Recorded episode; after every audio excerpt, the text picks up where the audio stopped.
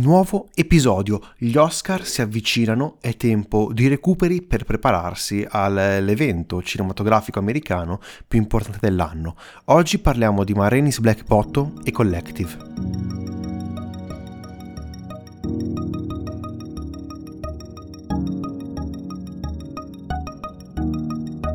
Un film di Netflix e un documentario. Ecco, sarà un duetto abbastanza atipico anche per i nostri episodi, ma secondo me saranno entrambi interessanti. Partirei però dal film di Netflix, partirei da Ma Rainey's Black Bottom. Trama in breve. Ma Rainey è definita la madre del blues, così la chiamano. Ha una propria banda, una propria band, con cui registra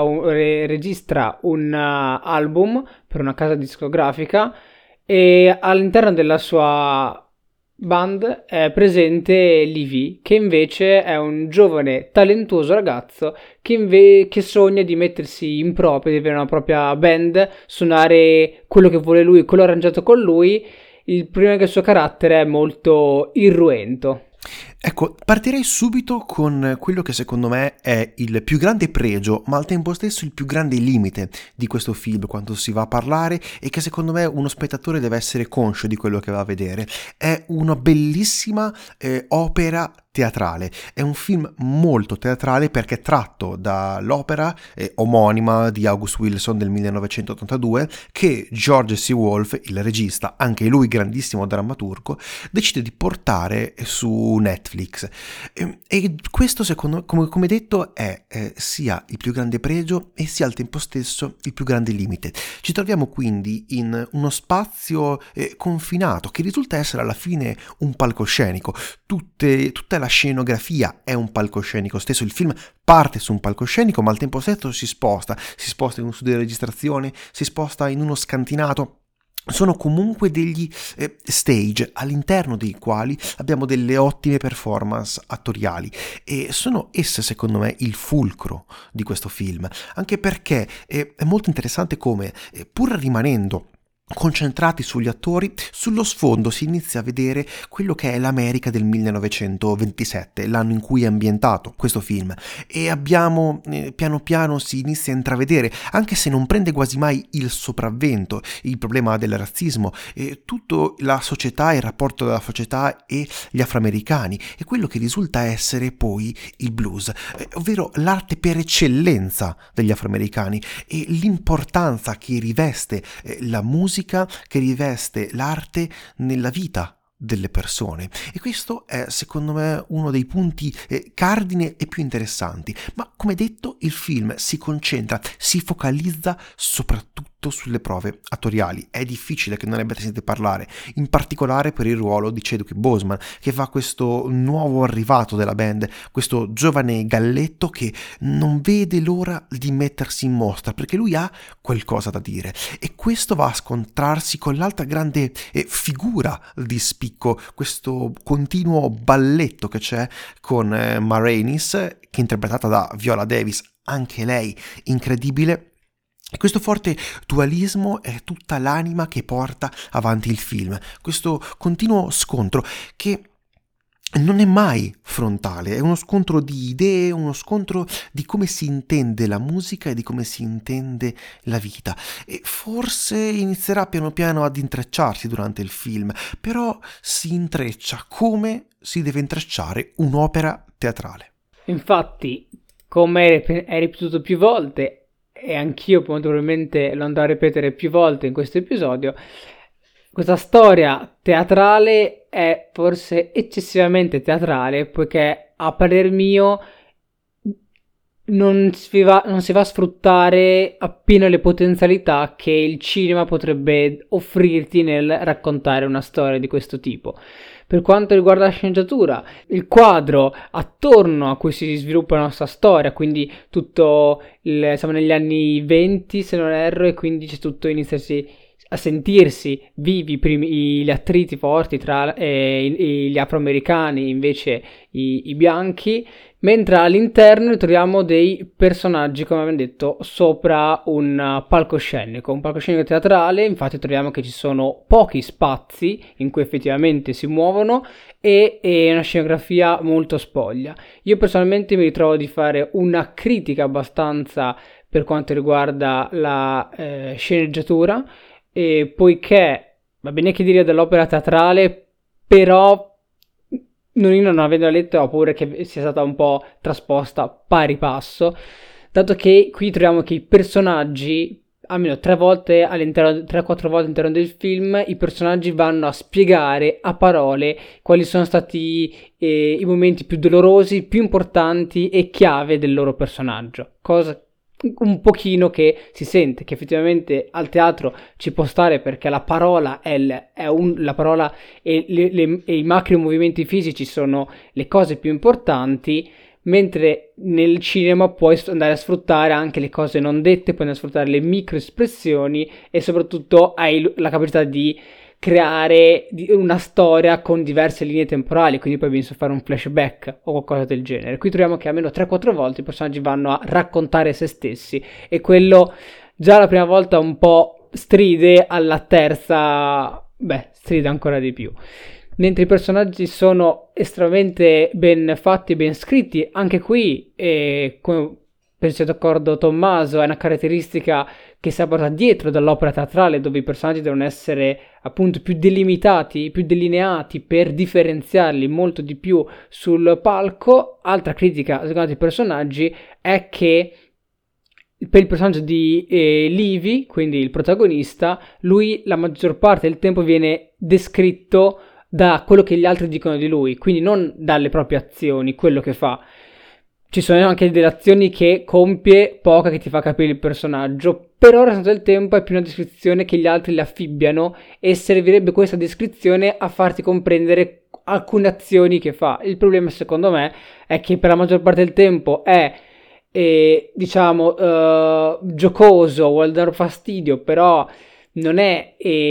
estremamente pericoloso, possiamo dire, se non dico troppo, oppure cioè, quindi non arriva a un livello, non ha un livello medio eccessivo, un livello medio un po' energetico, però comunque tutto sommato tranquillo, e ci sono delle situazioni invece un po' estreme, e questo sbalzo nel cinema, vederlo in poco tempo, anche questo secondo me è eccessivo. Ecco, sembra secondo quasi che ci sia un ostacolo nel trasportare quello che risulta essere un'opera teatrale nel film, e io non sono un grande fan di andare a fare queste trasposizioni, è molto simile comunque che si intravedano le radici del film stesso. Il fatto è che il regista George C. Wolfe è molto più un drammaturgo, è molto più un regista di teatro rispetto ad un regista di film, e questo si vede. E chiaramente se uno si aspetta questa tipologia di film non può che rimanerne soddisfatto, perché parliamoci chiaro, a parte tutte le critiche è veramente un buon film, riesce proprio a intrattenerti come può fare un'opera teatrale, e questo, come abbiamo detto, è il limite più grande che ha questo film. E ci terrei ad aprire anche una piccola parentesi per quello che secondo me riguarda proprio la differenza tra un'opera teatrale ed un'opera cinematografica, e che in questo film secondo me si riesce perfettamente a comprendere, perché si basa innanzitutto sulle interpretazioni degli attori che certe volte, come hai detto, risultano essere anche eccessivamente recitati. Inoltre un altro grande limite che si può trovare secondo me è il tempismo e lo sviluppo della sceneggiatura, perché è chiaro, una sceneggiatura per un'opera teatrale è diversa rispetto a una sceneggiatura per il cinema, e qui secondo me lo sviluppo della storia, anche in particolare sul finale, che non vorremmo fare spoiler, però sul finale inizia ad accelerare secondo me in maniera molto drammaturgica, cercando di dare quello che risulta essere un po' un colpo di scena, un colpo di scena teatrale, quando al tempo stesso questo trasposto al cinema perde completamente la potenza, anzi porta anche a confondere, secondo me, lo spettatore, porta magari a mettersi in testa e ripensare a tutto quello che ha visto dubitando del film stesso, e secondo me questo è un problema che ha questo film. Però d'altro canto gli attori sono stati bravissimi, in particolare Boseman e Viola Davis tengono il film e lo sorreggono in questo continuo balletto, in questo continuo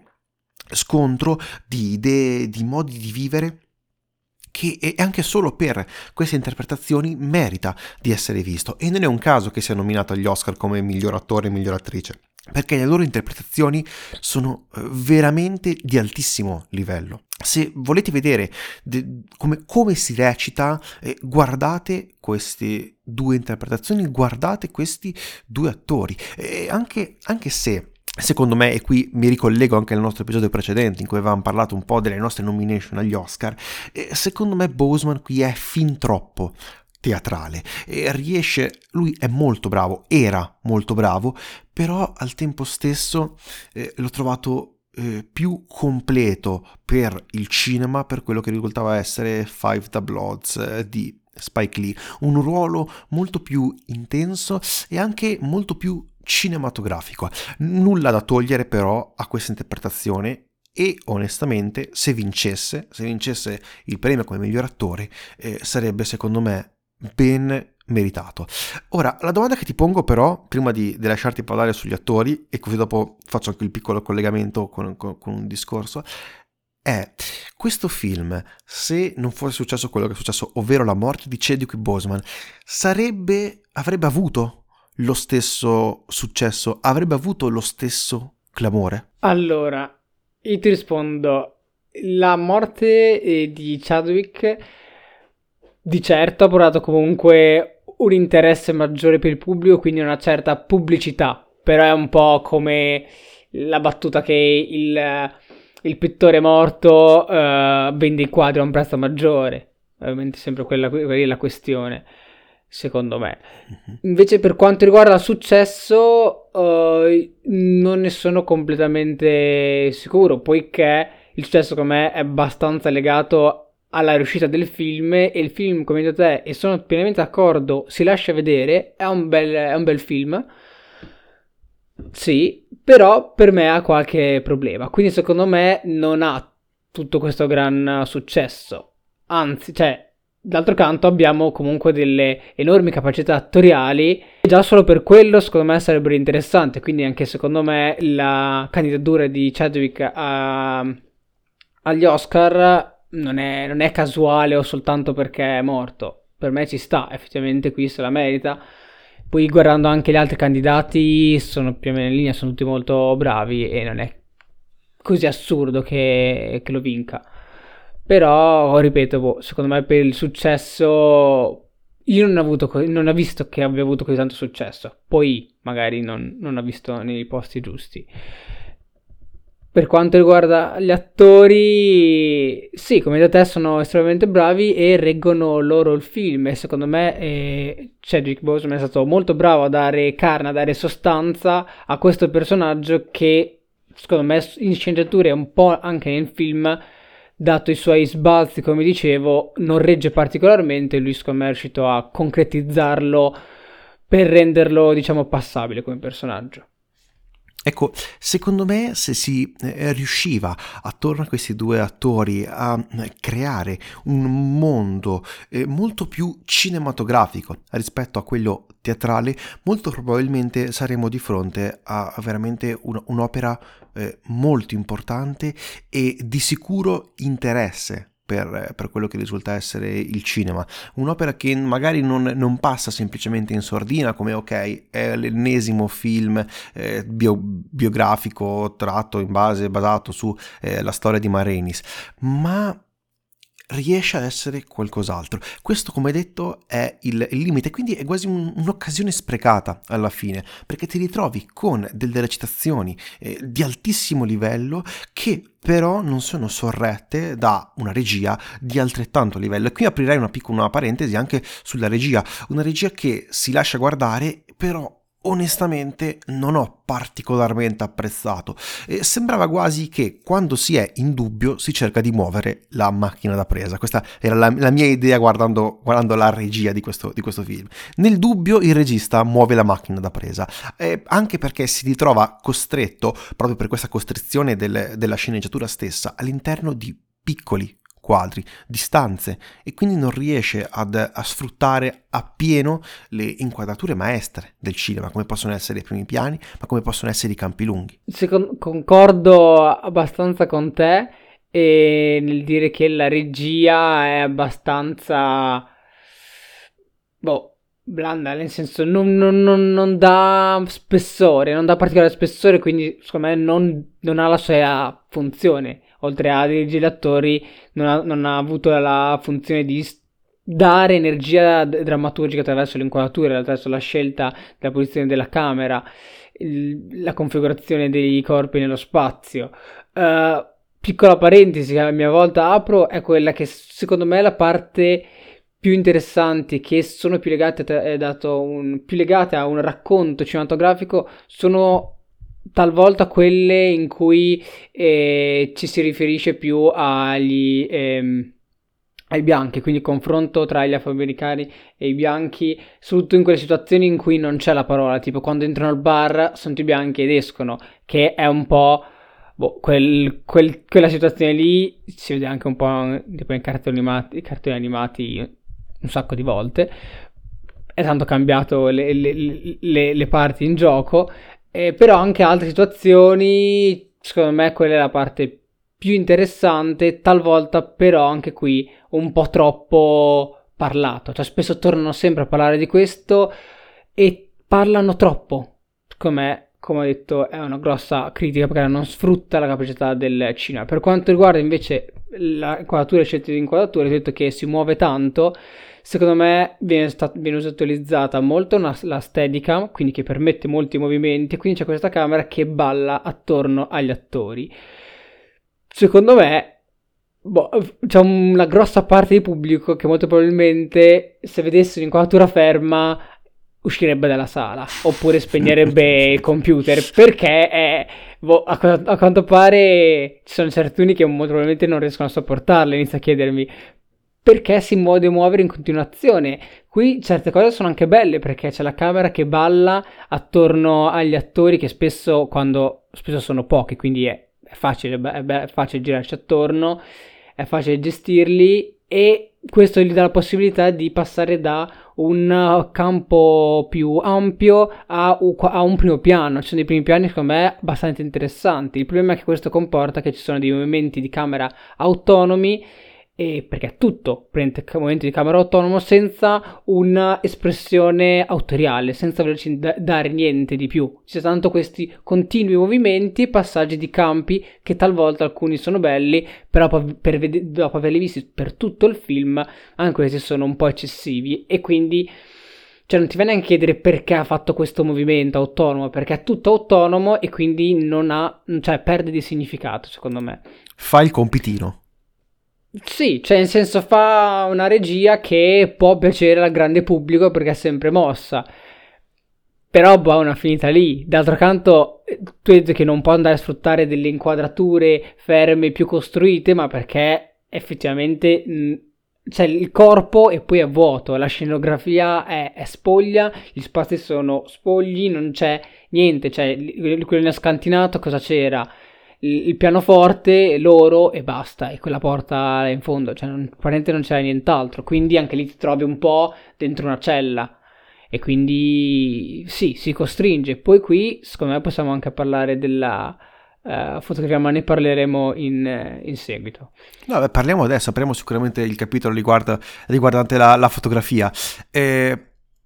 onestamente come detto l'ho trovata veramente anche al tempo stesso molto molto blanda. Il periodo storico secondo me non riesce a trasparire dalle immagini. Belli secondo me i costumi che vengono affidati a Ma Rainey's, belli sicuramente i costumi degli attori, ma se non fosse per quello onestamente io mi sono ritrovato come a guardare un'opera teatrale. Ed è questo, come dicevo, il grande merito del film, ma quando si va ad analizzare dal punto di vista cinematografico risulta essere anche il più grande difetto, e lo vedi nella fotografia, lo vedi nella regia. Per quanto riguarda la mia idea, la fotografia è, diciamo, in termini assoluti, quindi prettamente pratici, ben fatta, perché effettivamente, indubbiamente ben fatta, non ci sono grossi errori e funziona, anche se quando soprattutto sono nello scantinato, cioè ci sono molte stanze chiuse come se fosse un teatro, poche finestre, oppure le poche finestre che ci sono chiudono le tende, quindi se ti metti un po' a pensare quel tipo di luce lì con quella temperatura dove arriva non lo sai, però questo è un altro fatto, cioè per me è piacevole sui loro corpi, la luce è bella e per me il tempo è piacevole. Il problema è che, altro aspetto che forse è in linea con quello che hai detto te, non va a enfatizzare nessun elemento narrativo della storia, tantomeno, come hai detto te, non va a sottolineare il periodo storico in cui eravamo, praticamente ti va soltanto a illuminare bene i corpi, ti illumina un ambiente dove ci sono soltanto i corpi, quindi funziona sì, ma non enfatizza nulla, cioè non va a rimarcare nessun momento drammaturgico, tutto perché le stanze sono due e la luce più o meno deve sempre stare quella. Un piccolo riflessione tecnica che ho fatto finito il film è quella sulla profondità di campo, che secondo me invece ovviamente è azzeccata dato il tipo di mezzo e anche dato il tipo di narrazione di storia, perché è ormai da non so quanti 10 minuti di più, 20 minuti che parliamo di questo film e diciamo che è basato sugli attori e ci ritroviamo con una profondità di campo abbastanza stretta, per me talvolta quasi eccessivamente stretta, quindi la profondità di campo è soltanto la porzione che ha fuoco, quindi abbiamo una piccola porzione a fuoco e di solito è quella posta ovviamente dove sono gli attori, quindi tutta la nostra attenzione viene portata sugli attori, la nostra attenzione viene proprio portata, trascinata sui corpi degli attori, e infatti sono loro che trainano il film, e questa è un'ulteriore riflessione sul fatto che è tutto in funzione degli attori e soprattutto di quello che dicono, a parer mio. Però comunque questa scelta ovviamente è azzeccata, e anche dato il fatto, il mezzo che hanno usato principalmente la Steadicam, direi che non si poteva fare tanto altro. Bene, ci sta, come direi che abbiamo alla fine analizzato bene, secondo me, gli aspetti, i problemi, ma anche i pregi che ha questo film. E come detto, ha dei limiti, però sicuramente l'interpretazione sia di Viola Davis sia di Chadwick Boseman non ha limiti in questo film, è qualcosa che va premiato, merita di essere premiato, e nonostante tutta ovviamente la storia che noi sappiamo di Chadwick Boseman, questo film merita per quello che è un buon film con delle bellissime interpretazioni. Un altro documentario, anzi, dopo di quello che avevamo parlato, mi sembra quasi oramai 2 o 3 mesi fa, di City Hall, quello che risultava essere poi il mio film preferito dell'anno scorso, arriva un altro documentario che prende la scena tra i grandi film dell'anno, perché è chiaro, i documentari stanno sempre di più, secondo me, assumendo non solo importanza, ma anche stanno ampliando il proprio pubblico, raccontando storie veramente veramente interessanti. Parliamo ora di Collective, film diretto dal regista Alexander Nanau della Romania, che è candidato sia come miglior documentario ma anche come miglior film straniero. Trama in breve si fa per dire.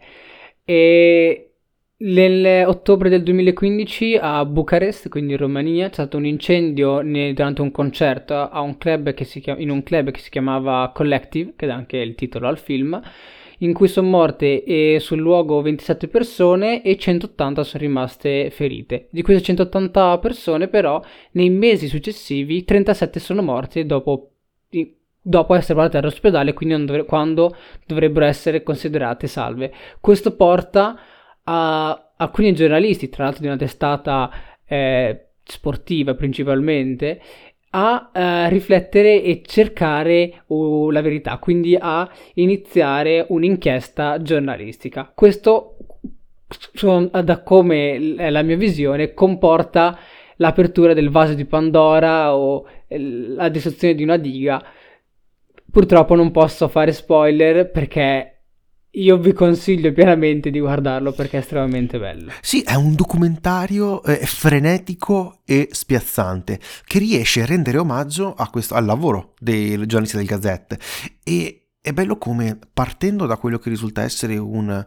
tragedia, si inizia sempre di più ad entrare in una spirale di corruzione e di incompetenza, esponendo al mondo un sistema veramente dilaniato dall'incompetenza. Un sistema dilaniato da persone che lo guidano, che sono inadeguate. E Nanau da subito lascia trasparire ciò, e si nota sin da subito che oltre alla storia principale piano piano c'è dell'altro. È una regia incredibilmente dinamica ed appassionante, e inizia, e qui si vede secondo me anche un po' l'aver appreso la lezione dei grandi maestri del documentario, dei grandi maestri come può essere Frederick Wiseman, la necessità di lasciare la regia, non prendere il sopravvento con le inquadrature, ma dare spazio e seguire quello che risulta essere poi una storia reale. Lasciare spazio ai veri protagonisti, lasciare spazio ai giornalisti, agli attivisti e alle vittime stesse, andando ad esporre e creare un film, un documentario veramente difficile da dimenticare. Davvero, questo documentario lascia davvero il segno, almeno per me l'ha lasciato, cioè, insomma, ha fatto un'impressione nel senso molto buono. Hai parlato della regia, la regia si potrebbe pensare che è quella che si trova di solito in molti documentari, e soprattutto perché questo è un documentario di osservazione ma di un evento in corso, quindi di un'inchiesta giornalistica che viene portata avanti, e diciamo spesso e la regia ci pone molto vicini, quindi diciamo ci sono spesso primi piani o comunque porzioni di corpi molto stretti su appunto chi parla, e spesso secondo me è un po' di sfuggita. Infatti penso che nella crew quando giravano c'era lui, il fonico e pochi altri, quindi diciamo che lasciava spazio agli eventi che accadevano, e secondo me questo qui è ottimo, soprattutto perché il suo compito lì era di riprenderli e non farseli mancare, e il suo compito lì era portarsi a casa il girato con ciò che accadeva sul momento, e infatti questo ti viene trasmesso come qualcosa che è lì concretamente, è successo concretamente, per quanto grave che sia certe situazioni, e quindi senso, ti porta avanti. Forse, dato il tipo di documentario, c'è un po' il problema che ci sono molte informazioni e spesso molti dialoghi tra più persone, e lui sta santo su qualcuno, e quindi ti potrebbe, diciamo, a un spettatore non particolarmente avvezzo ai documentari un po' annoiarlo. Però, seguendo alcune riflessioni, i documentari sono soggettivi, nel senso il regista che fa il documentario ti pone in una situazione molto più soggettiva secondo il suo pensiero rispetto a quello che potrebbe essere un film classico. E se ci pensiamo, come qui un po' vorrei andare in controtendenza di quello che hai detto,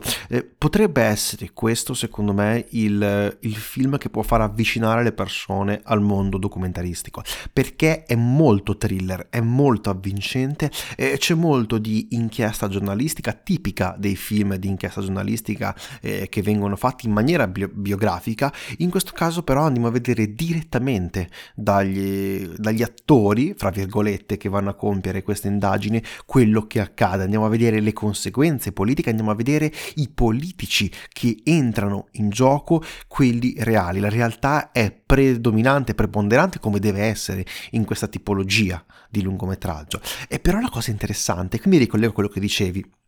L'incendio alla fine è solo l'evento casuale, un evento casuale che scoperchia il vaso di Pandora e mostra al mondo dei problemi endemici della società e della politica stessa, che vengono a galla lentamente, piano piano. E il problema è che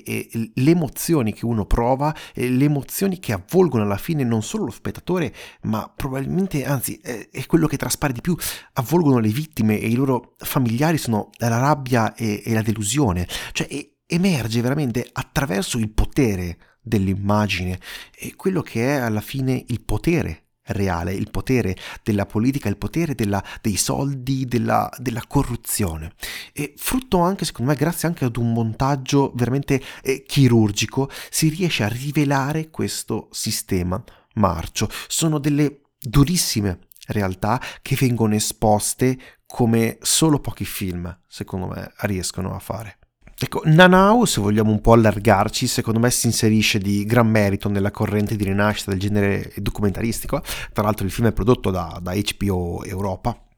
E questa corrente che da diversi anni sta finalmente portando sul grande schermo storie difficili, ma che necessitano di essere scoperte. Anche grazie a, qui dobbiamo fare un plauso ai servizi di streaming come può essere Netflix o Amazon Prime, che puntano molto comunque nel loro catalogo a dare spazio ai documentaristi. Si riesce finalmente a far parlare le immagini e Nanau lo fa benissimo. È una regia che scompare tra la potenza della realtà e riesce a donare, secondo me, il giusto riconoscimento alla storia, ai giornalisti, e regala al cinema un incredibile documentario d'inchiesta. Io spero onestamente vincerà, anche se riapriamo un po' la polemica per quanto riguarda gli Oscar. Probabilmente non è a livello di City Hall, sono documentari prettamente molto molto differenti, ma tutti e due, entrambi, di altissimo livello. Sono film a pieno merito che meritano di essere scoperti da un grande pubblico, e quindi ci tenevo personalmente ad inserirli e a parlarne in questa puntata del podcast, perché sappiamo che alla fine è anche difficile andare a scoprire questo mondo se magari non si hanno delle dritte da cui partire. Ecco, Collective è un ottimo punto di partenza. Direi che però possiamo terminare qui l'episodio di questa settimana. Come sempre, disclaimer finali: ci potete trovare su Instagram, Effetto Vertico Podcast, potete scriverci in email, effettoverticopodcast@gmail.com, e ci trovate su qualsiasi piattaforma di podcasting. Lasciateci pure delle recensioni. A breve pubblicheremo anche un piccolo gioco per gli Oscar, vedremo, speriamo che parteciperete e apprezzerete. Direi di chiudere qui. Io vi ringrazio per averci ascoltato. Io sono Tommaso. Io sono Aurelio. E questo era Effetto Vertigo. Grazie e arrivederci.